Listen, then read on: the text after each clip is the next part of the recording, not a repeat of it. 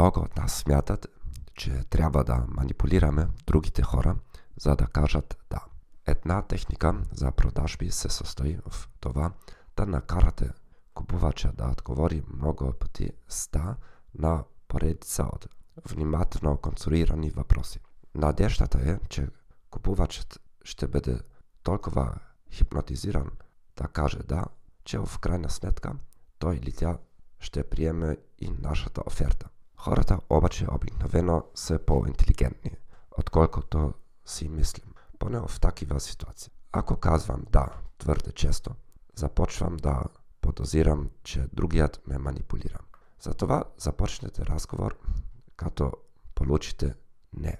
Това ще даде на другия усещане за контрол над разговора, който от своя страна ще ги направи по-спокойни. Пример.